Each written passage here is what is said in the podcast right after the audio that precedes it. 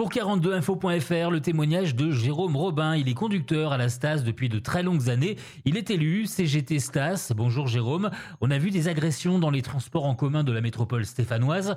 Dernièrement, deux chauffeurs de bus ont été agressés. Quel est votre sentiment sur ces insécurités? Bah, Pour nous, bah, ces violences sont, inacceptables. Hein.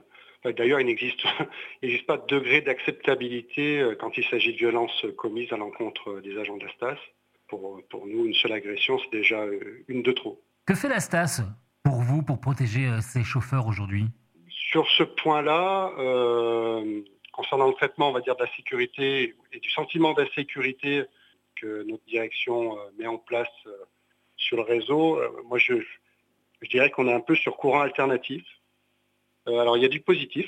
Il y a du positif. je par exemple, automne dernier, on avait eu un, au point chaud sur le secteur de la Ricamarie et on avait euh, les partenaires sociaux et euh, la direction trouvé euh, dans, un, dialogue très constructif un, terrain d'entente autour de cette problématique-là.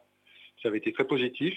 Et d'un autre côté, depuis plus d'un an, on fait le constat que des postes au service prévention ainsi que des postes d'agents de maîtrise terrain ne sont pas remplacés suite à des départs à la retraite ça, ça, impacte négativement euh, la présence terrain.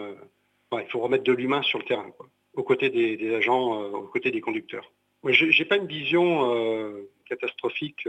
moi, j'ai plutôt une vision très positive de mon métier, de mon ambiance de travail. Moi, je, crois vraiment à, notre capacité de résilience face à ces violences et à notre capacité à fournir un service public de qualité. Moi, ce que je note de positif, malgré ces agressions, c'est que les agresseurs ont été arrêtés. Et ça, c'est quand même un point très très important pour, euh, pour se reconstruire quand on est victime d'une agression. Puis c'est un signal fort qui est donné aussi euh, pour dire que l'impunité n'est pas la règle sur le réseau. Vous avez senti une évolution euh, des agressions ces dernières années? Non, je ne dirais pas que... Enfin, c'est très compliqué de, faire un bilan parce qu'on a eu une période, on va dire, sous cloche, toute la période de confinement. Ça a joué peut-être?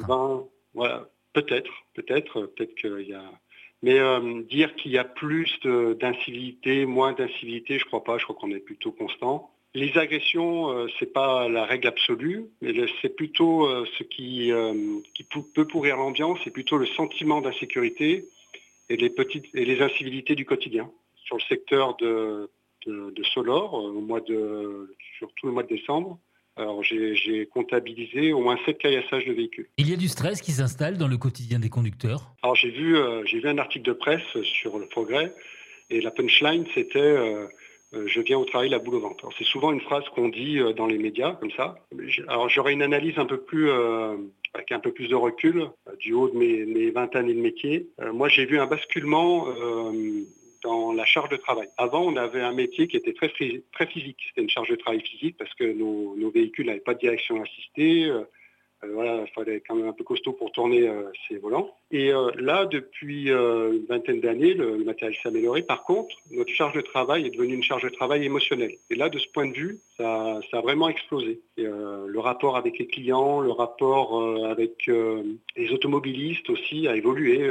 on attend plus de nous, mais aussi en contrepartie, on attend aussi plus de respect.